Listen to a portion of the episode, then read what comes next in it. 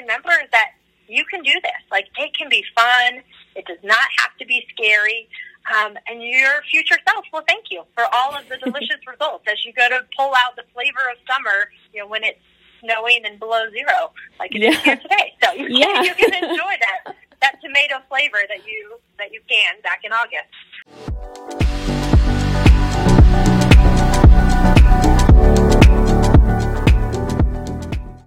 Welcome back to the Taste of the Wind podcast. I'm BJ with Taste of the Wind out of Centennial, Wyoming. I am interviewing Emily Forbes from the Forbes Family Farm this time out of Manila, Utah.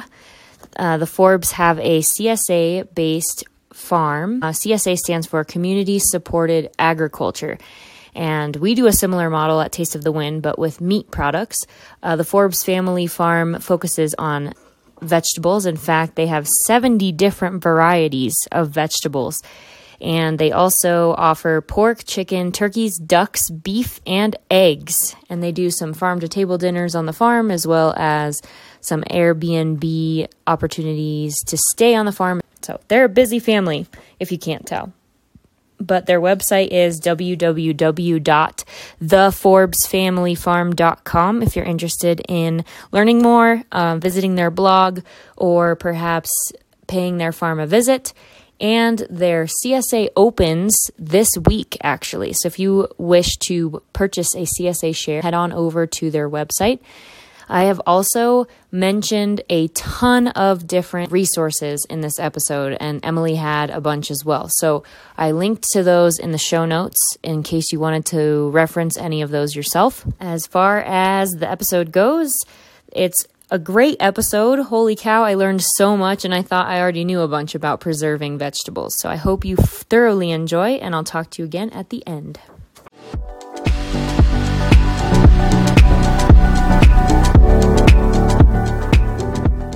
Don't mind telling us a little bit about yourself, your family, and your operation, and what areas you serve. Yep, certainly. So my husband and I actually are not farmers. We come from farm families, but we've had an interest in healthy eating and a passion for cooking that really has developed over the last 15 years that we've been married. And so we were actually originally living in Denver, Colorado, in a condo in the heart of downtown. But we started growing what we could on a container balcony basis that, we had our lettuce and peppers and tomatoes and a little basil plant in our windowsill. And so we started growing in whatever space we had available. And eventually we grew our family into another house. We got backyard chickens and bees. We planted some fruit trees, expanded our garden space. But over time, we just felt like we wanted to do more, and we wanted to connect even more deeply with where our food came from and with the quality of food that we were feeding our families.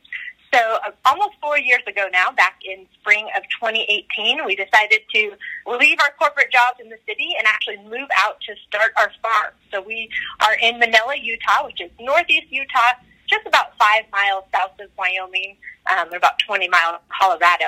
And so we have a farm now where we grow about 70 different varieties of produce, and we also have pasture-raised poultry, pork, beef, and yak, kind of a fun novelty creature. But it's a lot of fun for us to really be able to dive into kind of running a full-scale homestead, and we try to use as many organic and regenerative practices as possible to build the health of our soil and to really nourish not only our own family, but really our local community as well.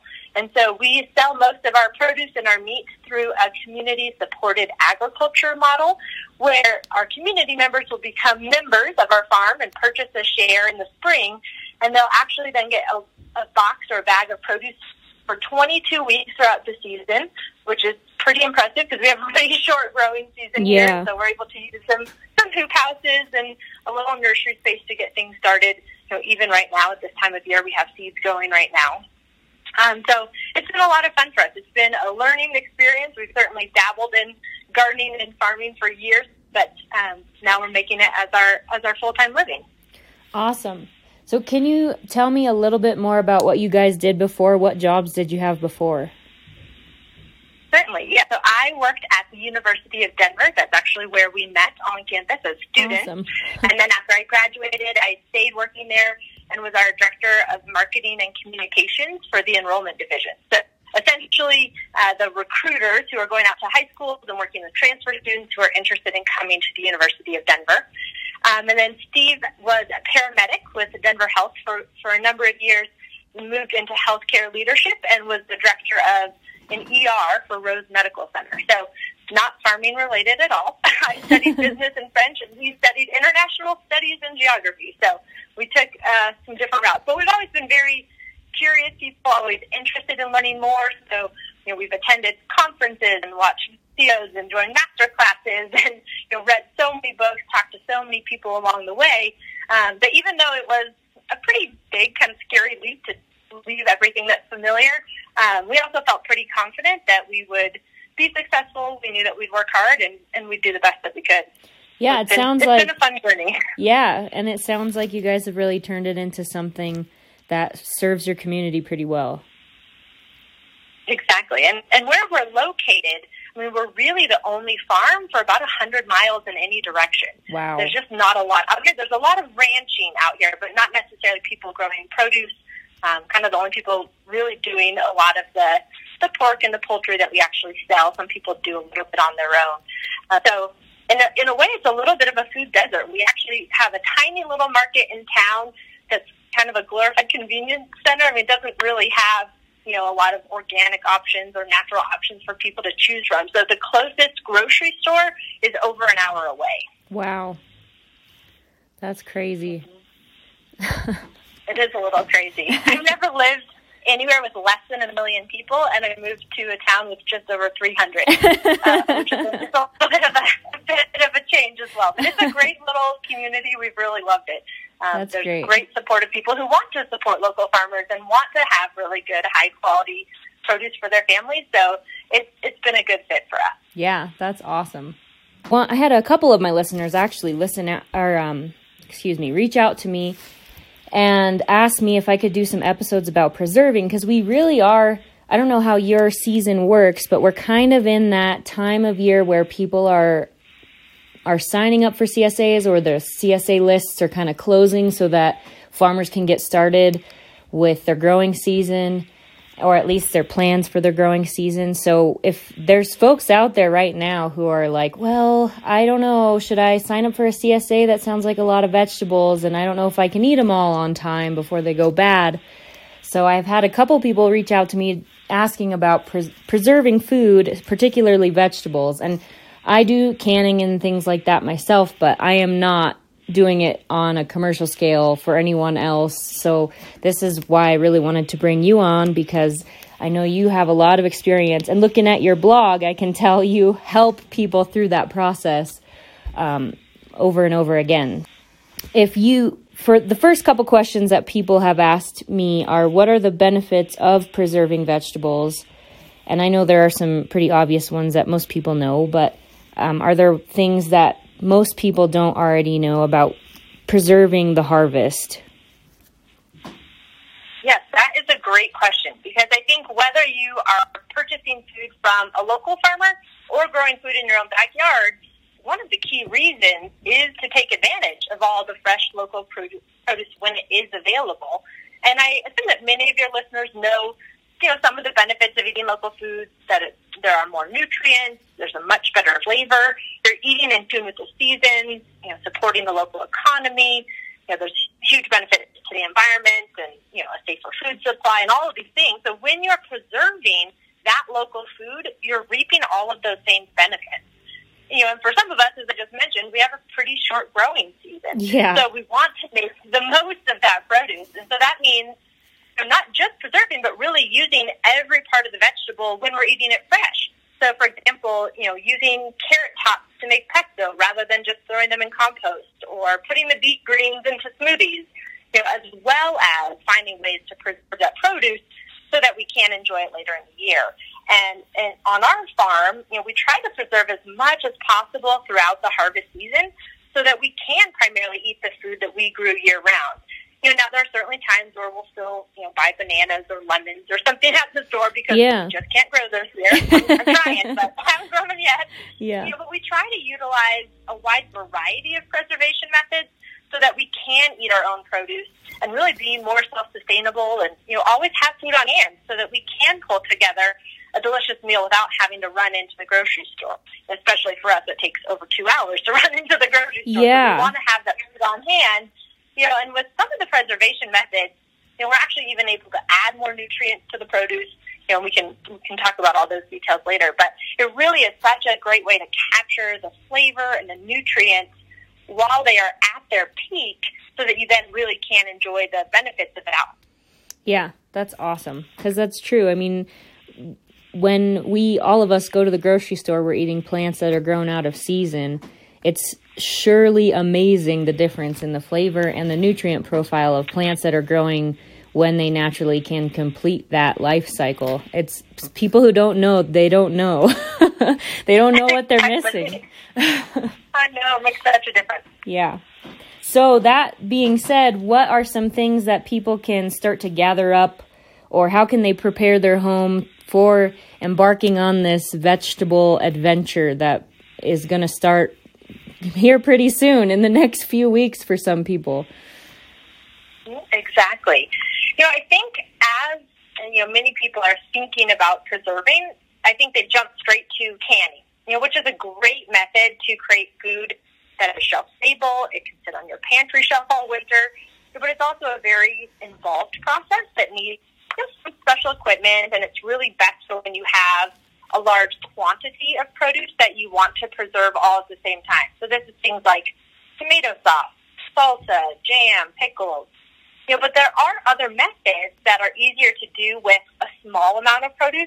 So it's a helpful way to use up, you know, the little remnants of veggies remaining in your fridge before you get your next bag of veggies from your farmer or before you go out to harvest in your own garden.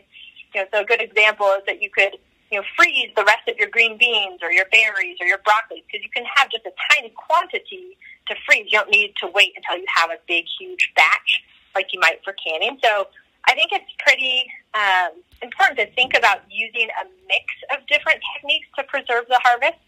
And I think even probably more importantly is to really think about how you and your family cook and how you enjoy eating produce, because that will directly impact the methods that you will choose to use. I think there's nothing worse than spending all this time preserving the harvest only to find it still on your shelf or in your freezer a year later because you never actually used it. Or you make 10 bags of kale chips that you're never going to eat. Exactly.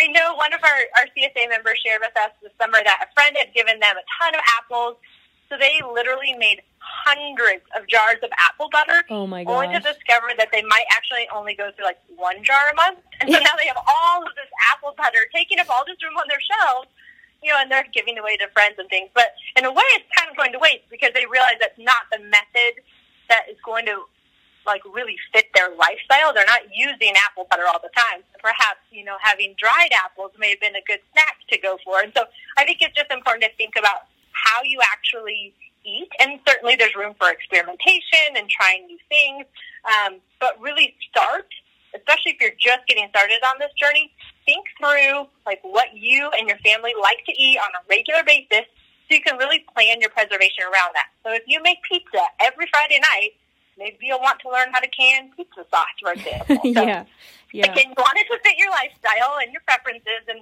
don't just do it because you think it sounds like a good idea. Think about whether or not that's actually something you'll figure out how to incorporate into your cooking, you know, down the road. Awesome. That's great advice that I don't hear coming from everybody, so thank you. What are some specific tools that people can start to make sure they have so that they'll be ready to do that? Like you said, at the end of their box, they're almost ready to go get their next bag or box of veggies, and they're like, oh, quick, I got to preserve this before it's bad. What are some of those things that they can have on hand that'll make that easier for them? Mm-hmm. Yeah, I think that's a great point. And that comes back to making sure you have your plan so you know what you need, because this is a great time of year to start finding that equipment that you're going to need, so that way you don't get to August and you have all of these tomatoes ready to make sauce and you realize that you can't find canning jars or canning lids, which has been a little bit of a problem. The last few years there have been some shortages. Definitely. So this is a great time to think about, you know, if I want to can this year, then maybe I need to find the canning jars and the lids, things that you know that you'll need. And there's a lot of specifics, I think, for the different methods. So I'll try and give a kind of a high-level overview. But, again, depending on which preservation method you plan to try, you know, there's some ways that you can do it and kind of scrap it together with what you have, but there are some methods where you're really going to need kind of the proper equipment in order for it to turn out successfully. So, for instance, with canning, there's two different methods. There's water bath canning, which is essentially boiling water in a large pot for a specified amount of time with your jars of food inside. So many places sell, you know, water bath canning kits to give you all kinds of the tools that you need to lift the jars out safely and things. But that's something that you can look online and kind of DIY it a little bit yourself. But then the second method for canning is pressure canning, which is different than an instant pot. I want to just clarify that right up front. It's a separate pressure canner. You have to have the right equipment for that. And that's really essential for canning any low-acid foods, which will include most of your vegetables. Or if you want to do, you know, chicken stock or things, you're going to need a pressure canner. So that's something that you might want to be thinking about. And then drying or dehydrating food is a really popular method as well. Now, it's possible that you might be able to get a low enough heat setting on your oven. You really need it down close to 140 degrees Fahrenheit. But you can find this food dehydrator. You can actually make your own solar dehydrators. Steve and I created one in our house in Denver, and then we created a larger one here. I think we have a YouTube video on it, but you can actually really harness the power of the sun to dehydrate some of your food for you. And then freeze drying is becoming really popular. I haven't done a ton with that, but that's one method for dehydrating and drying food as well. Yeah, the last interview I did, we went down a rabbit hole about freeze drying. It's pretty crazy how into it people are getting. So there's some good Facebook groups and YouTube videos if people want to explore freeze drying more. Yeah, exactly. Do you have any recommended books? I'm looking at my two favorites are the Ball Complete Book of Home Preserving and the Ultimate Healthy Dehydrator Cookbook, but do you have any favorite books that you would recommend for preserving? Yes. The two that you mentioned are great as well. I've looked at those. The one that I have that I actually got years ago, but I find it still is a really helpful resource, is called Can It Start Canning and Preserving Today. It's by Jackie Callahan Parent. I don't know exactly how she pronounces her last name. But it's a really good resource. And even though the title makes it sound like it's just about canning, she actually covers fermenting and pickling and a few other methods in there as well. But I think she does a good job of balancing, you know, really providing you with some of the science so you know why it's important to follow certain steps, along with really making it accessible and making it fun, and making sure that you don't feel too intimidated. Because I think a lot of people are intimidated because there are some safety concerns to keep in mind. But I think as long as you're following tested recipes, then I think, you know, it's a lot of fun and you can experiment and you can try different flavors of things, and it can be a really fun process too. It doesn't have to be super scary, but you do just need to make sure that you are following updated tested recipes. So the general rule of thumb is that anything that was pre-1988 is probably not a recipe you should be using. So even though your grandma may have passed down her recipe, I would actually go and make sure that you have the new, most updated research on really canning and preserving safely. And I know that our extension office in Wyoming has some guidelines on how to convert recipes that are older so that they'll be safer. Do you have any other tips? Because I know there's a lot of fear around canning because of mostly it's because of botulism. But other than that, just using the most updated versions of recipes, are there any other tips you have for preventing risk of, I mean, some people think they're going to kill their family if they preserve their own food. So how do they eliminate that risk? Mm-hmm. Yeah, I think that's it is a legitimate concern, but again, I think as long as you're following some basic sanitation guidelines, I mean, you're washing your hands, you're using produce that is unblemished. So, for instance, if you go out to your garden and your tomatoes kind of smashed, you know, that's an opening for potential bacteria to get in. So that's not going to be a tomato that you want to put in your jar of salsa. So I would still probably cut that tomato in half and eat the good half myself and let the other half, you know, go to compost or go to the pigs or something. But if you're actually going to be preserving it, you want to make sure that it's produce that's in really good condition. And for a lot of the things, like with canning, you're going to want to sterilize your jars. And basically, you're putting them in boiling water to help sterilize them. So I think as long as you're following kind of those basic sanitation guidelines and you're following a tested recipe, you can feel really confident in what you're doing and you're serving your family. You will need to make some adjustments to some recipes based on your altitude. Essentially, you're probably just adding some additional time that you'll actually need, you know, to process the jars for canning, for instance. But that should be clearly laid out in the recipe that you follow.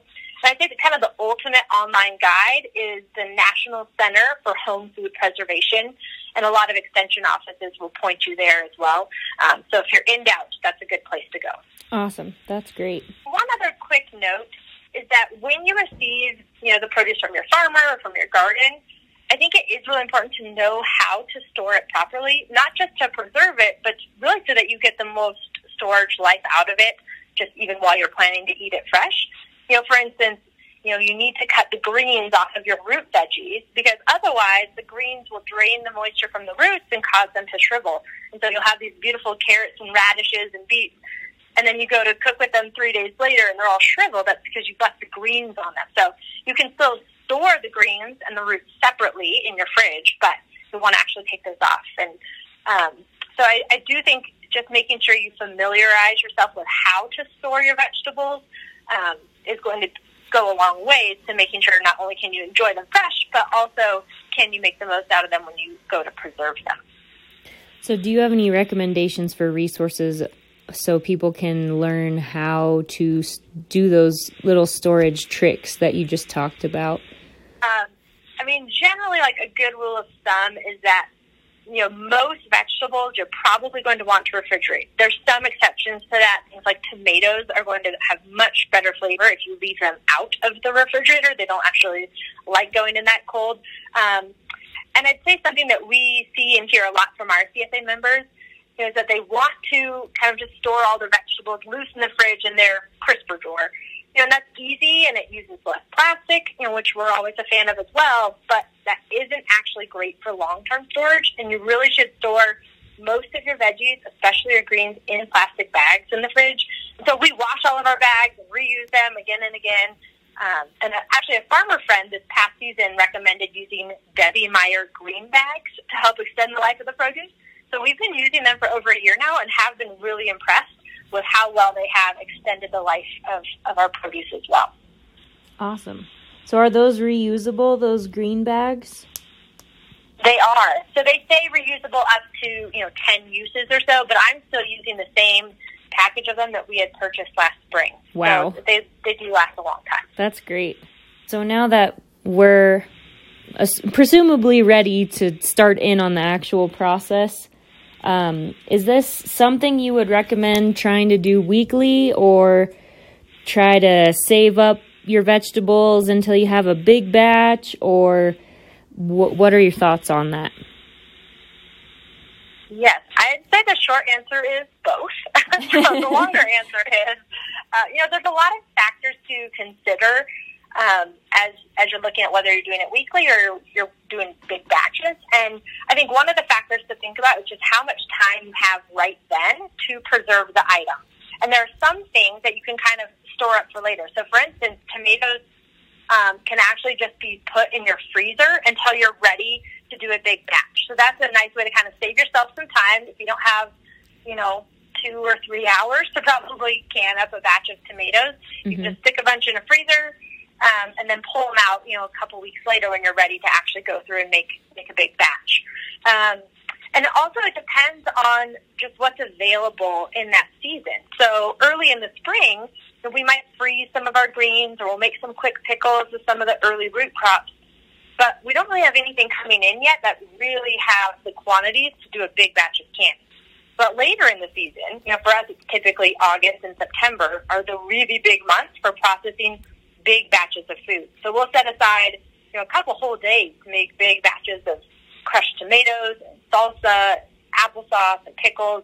And so we'll do a little bit kind of throughout the season, but I'd say that August, September timeframe is when, you know, of course we're already tired because it's the end of the season. So that's when you really need to have all of the preservation methods kind of down so you can kind of go with it and preserve everything as it's really coming into its peak season. At least here for us, I mean, that's really, really the peak of our season. Yeah, that's great. And I know a lot of folks who are into eating local already have big freezers, and it so happens that a lot of people purchase a side of beef or a whole hog in the fall. So it's nice that you can play that game where your meat's decreasing and your veggies are increasing, and then you can empty your freezer real fast by doing a big canning batch and get your freezer ready for that half a beef or whatever's coming in for the winter time. So that's interesting. Yep, exactly. So you talked a little bit about quick pickles. Can you go into those briefly for us? Certainly. So quick pickling is one of my favorite preservation techniques just because it's a great way to use up kind of those odds and ends that end up in your fridge at the end of the week before you go get more veggies. So they don't preserve as long as canning. So typically they'll last for about a month in the refrigerator, but it's really quick and easy. You can add a lot of different flavors. Basically, you're choosing a variety of veggies, and it really is a wide variety. So, I mean, I think you hear quick pickling and you think of cucumbers, but you can do it with carrots and radishes and beets and so many different vegetables. And you're basically creating a brine, so a mix of vinegar and water. Most recipes are about half and half, and the ratios don't matter as much for quick pickling because you're not actually canning it. Mm-hmm. So you can kind of play with that ratio a little bit until you find a flavor profile that you and your family enjoy.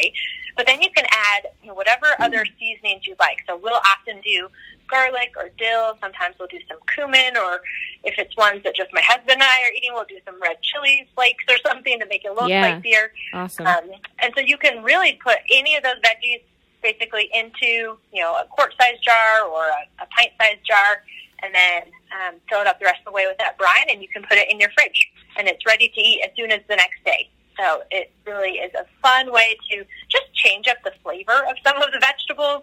I love adding them onto salads or just using them as a little snack or an appetizer, and it's a great way to just use up all those little bits and pieces of veggies that you still have left in your fridge at the end of the week. Yeah, and I've noticed that they really crisp up a lot, even if you're putting sort of shrivelly or floppy vegetables into that brine. It seems like it kind of enlivens them again for a little bit longer. Yeah, exactly. And it takes the bite away from some of them. I'm thinking of radishes in particular, mm-hmm. which I like. They're not necessarily like my favorite vegetable. But when we do a quick pickling with radishes, then I love adding them onto salads and tacos. And I feel like I can take the bite out, and so I can enjoy them a little bit more when I'm using them in a quick pickle. Yeah, that's great. So you did say that it's a mixture of vinegar and water. Is there any salt that goes into that too, or is it just... There is, yeah. Okay. Mm-hmm. Awesome. Yeah. Well, I know there's some recipes for, they call them fridge pickles, I think, in this Ball Home Preserving book that I talked about. I know there's some recipes for fridge pickles in here, but is there any other place people can go for some favorite recipes of fridge pickles or quick pickles? Yeah, so it's actually something that we send out. So on our website, theforbesfamilyfarm.com, we actually have a free farm-to-table guide to give people some ideas and inspiration for how to create meals out of fresh veggies. And we actually send out a recipe for quick pickling, and again, it's a flexible recipe, so you can adjust the spices and the veggies that you're using as you want to, and we send that out as a thank you to people who sign up to get that guide. Awesome. That's great. And that's easy. You just put your first name and email, right? And they get it in their inbox. Yep. Perfect. Exactly. Some folks were wondering if preserving is something that is easy to involve your family in, or is it something you want to do when your kids are gone at school? What do you guys do? Yes, I think we do a little bit of both. There's definitely ways to create jobs for everyone in your family, and I find that for our kids, they're much more likely to try it and eat it and enjoy it if they played a part in actually making it. That's and so, you know, our kids are currently 8, 6, and 4, mm-hmm. and they can all be involved to different degrees. And I think, as with any time you're bringing your kids into the kitchen, make sure that they know, you know, basic kitchen health and safety rules, washing their hands, how to use a knife safely, kind of all of those things. But, you know, for instance, last summer we set up a really great assembly line making pickles. So we had one child, you know, rinsing and scrubbing the cucumbers. One was cutting them into wedges. Another one helped pack them into the jars. And then my husband and I made the brine and actually put the jars into the water bath canner, kind of did most of the things at the stove. Mm-hmm. But the whole family was able to participate together. And, you know, now all season long as we've been enjoying those pickles, they'll say, oh, so are these my pickles? Are these the ones that I made? And so it increases the likelihood that they're actually going to eat those pickles or whatever it is that you're making if they got to play a role in it. Yeah, so you're fighting two battles there, really. Exactly. It's a winning combination. Yeah, that's great. So you did talk a little bit earlier about how some methods will preserve more nutrients than others. Can you go into that a little bit more? Yeah, certainly. I mean, many preservation methods really keep the nutrient level fairly similar. So freezing or curing or drying really maintains nutrients. Fermentation can actually increase the level of nutrients because in the process itself, you know, it's resulting in probiotics that are really great for your overall gut health, and it actually makes the nutrients more available to your body. So that is a really important one if you want to increase the nutrients. The one thing about fermentation is that sometimes people will, you know, make their fermented pickles and then they think, oh, I don't have enough fridge space to store this, so maybe I should can it. But any time that you are applying heat, you will have some nutrient loss. And so you kind of have to weigh out what your space looks like in terms of how much you can store. Because if you're fermenting something, you're actually fermenting it on the counter, you know, kind of room temperature for a couple of days or a couple of weeks, depending on what you are fermenting. But after it's kind of gone through that fermentation process, you do actually need to store it in cold storage, so like a refrigerator. So if you don't have a kind of refrigerator space, you will have to think about, you know, what else you might do to preserve that longer. And so a lot of people will then think about canning some of those things, but you do lose some of the nutrients that you just gained in the fermentation process if you go through the canning process. Yeah. So it's just kind of weighing that out. So for our family, we'll always do sauerkraut, which is a fermented food, and we'll make space for it in our fridge. But something like pickles, you maybe we'll ferment a batch of pickles throughout the summer and we'll enjoy them, you know, for a month or two. But for pickles that I'm going to be using this time of year, I'm going through the traditional canning process. Yeah, that makes sense. Well, that's another reason to have that plan that you talked about. Yeah, exactly. So do you have, in your CSA, do you have any of those infamous vegetables that people, when they get it, they're just like, gosh, I don't know what to do with all this? Of course, we all have those. We try to plan as much as we can to have this good variety, but there are going to be some things that people feel like, what do I do with this? And I think one of those for us is kind of those hardier, leafier greens. So things like kale or chard or collards, even spinach to some extent, although people are more familiar with spinach and can find other ways to use it. And so for a lot of those kind of hardier greens, they can all be frozen or dehydrated. So your hardier greens, like your spinach, your kale, you know, your chard and collards, they can be frozen or dehydrated. Those are probably the two best preservation methods. And most recipes for freezing will recommend that you blanch the vegetable first, mm-hmm. which is essentially just bringing a large pot of water to boiling, adding small amounts of vegetable to it for just a couple minutes, and then pulling it out and putting it in a bowl of ice water to stop the cooking process. And so while you can freeze without blanching, and you'll find people online talking about how they freeze their food without blanching. It's still safe to eat, but the blanching process stops the enzymes that will break down your food over time. So if you do actually go ahead and blanch those greens first, it will help preserve the color and the texture of the food so that you'll actually be able to enjoy it for a much longer period of time. So if you decide just to freeze it without blanching, you better eat that pretty quickly. Otherwise, that texture is really going to deteriorate pretty quickly. Yeah. And so, I mean, it's a little bit of a challenge because it takes a little bit more time to set up, you know, the boiling water and the ice water. But for us, it's worth it because we love putting those into soups and stews and smoothies. In fact, tonight we're going to make kind of a soup of Toscana soup with some kale. And so I can just grab a little bit of frozen kale out of the freezer, add it to the soup, and it's a really great way to use it really throughout the year.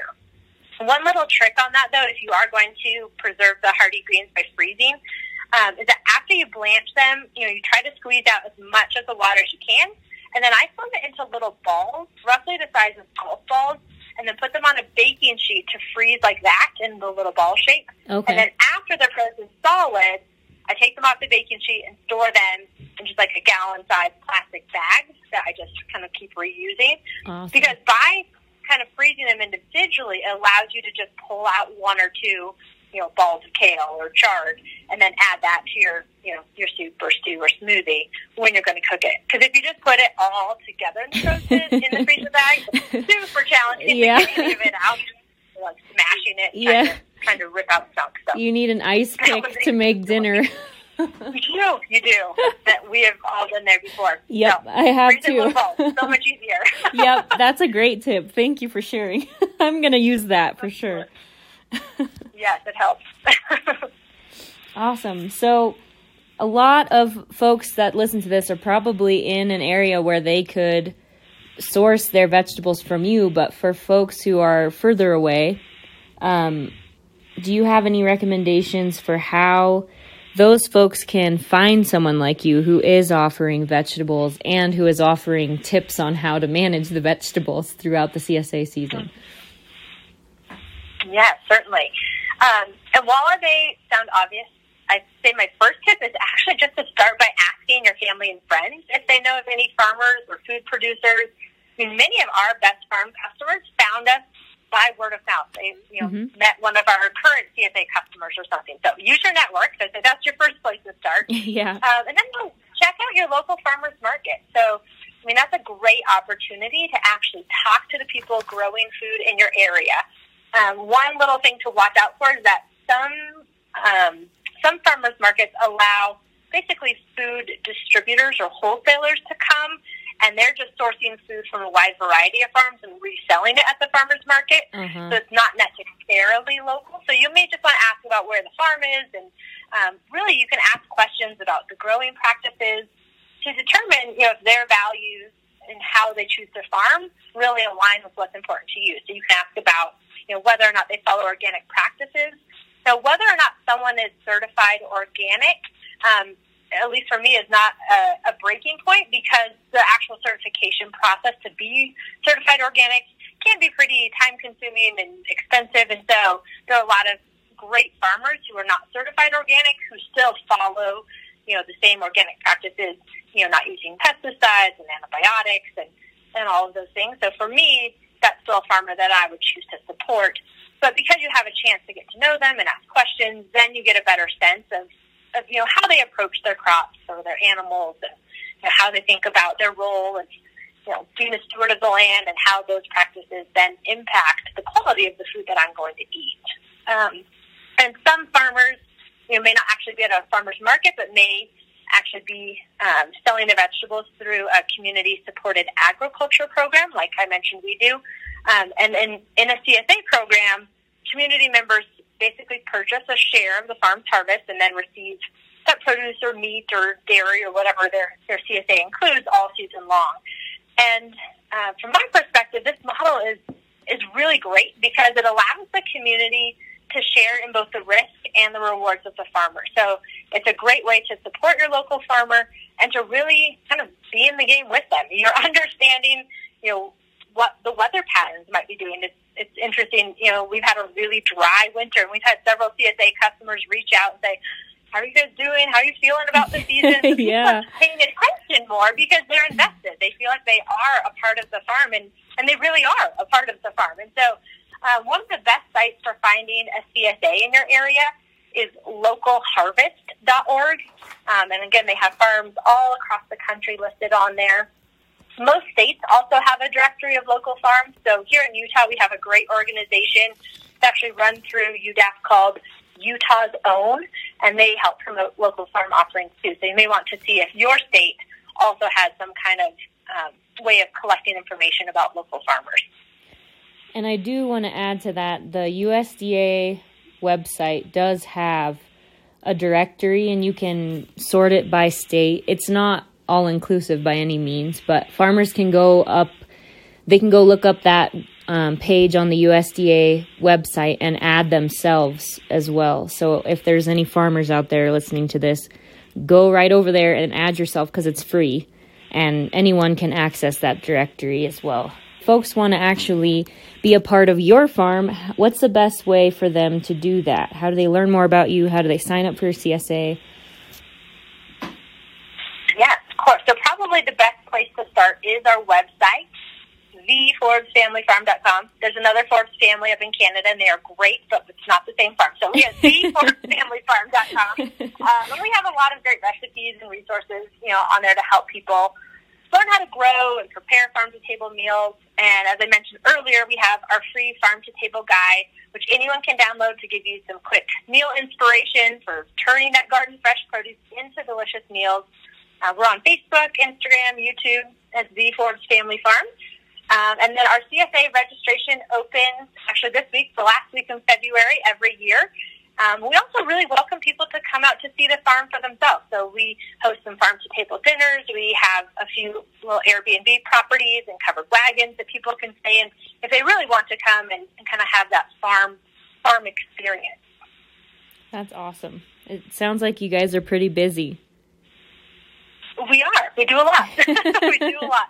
Nice with our seasons, though. This time of year, it's a little bit slower, so we can do some other projects as well. Yeah, hopefully take a breather and get ready for the next plunge.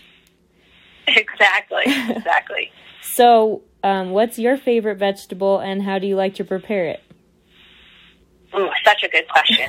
It's probably hard to choose. I think now that we actually grow our own vegetables, I feel like the vegetables that I enjoy has grown exponentially. But I would say probably green beans are kind of my favorite go-to because they're so versatile and they can be pulled together really quickly, which is also super helpful when I'm planning my meals and I'm like, okay, I forgot to do a good side for this. I can always pull green beans either out of the garden if it's in season, or it's something that we freeze a lot. I prefer them frozen to canned, just my own personal preference. Yeah. So I can pull them out literally like as I'm getting the rest of the meals together, and I can saute them with some butter and garlic, finish it with a little lemon zest or toasted nuts or Parmesan cheese, and it literally takes me 10 minutes to pull it together, and it's just this great addition to any meal. Everybody in my family enjoys them, so it's a win in my book. Yeah, that's awesome. So I know some folks, they hear about all this and all the vegetables and all the healthy food and all the preserving and all the time it takes, and it can get a little bit overwhelming. So do you have any tips or last words of encouragement for folks who are like, oh my gosh, what did I just get myself into?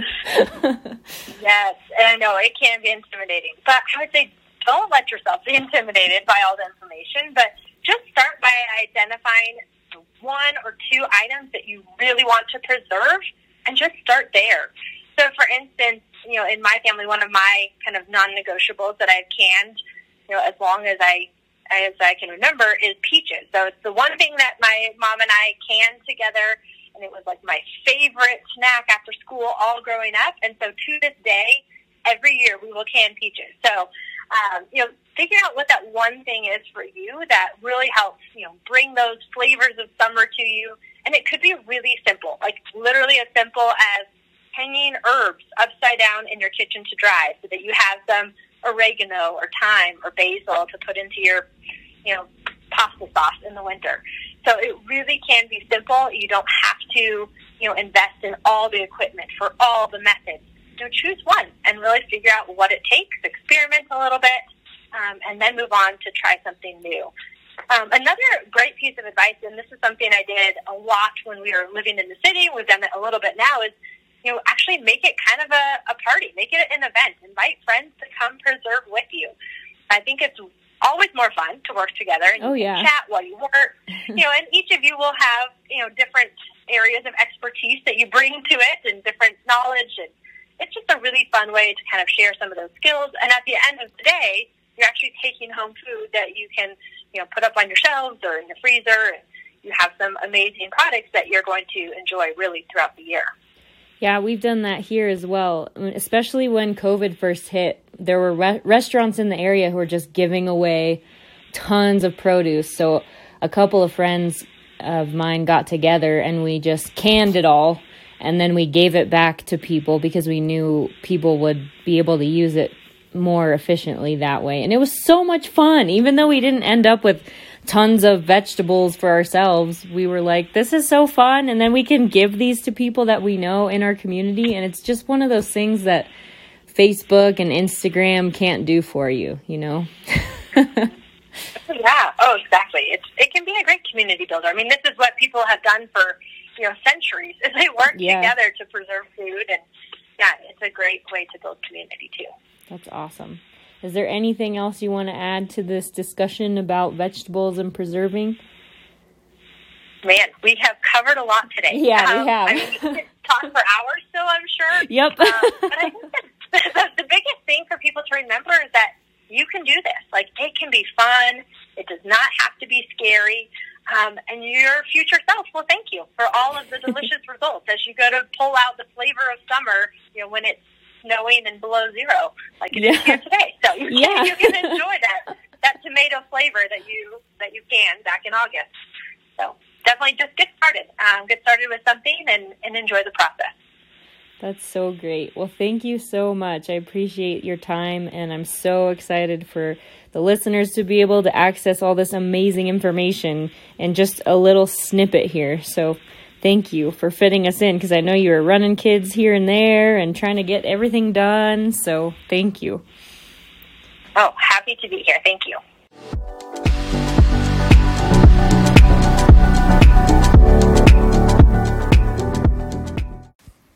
Thank you so much for joining us for this episode today with Emily Forbes of the Forbes Family Farm in Manila, Utah. I did mention that they are launching their CSA sign-up this very week. So if you want to head over to their website, you can learn more about their products, get signed up for their CSA, or perhaps book a visit to their farm. That is www.theforbesfamilyfarm.com. And I did want to remind you guys that this is the last week to sign up for our Bulk Beef Buyers Club. So if you wanted to purchase a bulk beef package in 2022 from Taste of the Wind, this is the last week to place your deposit.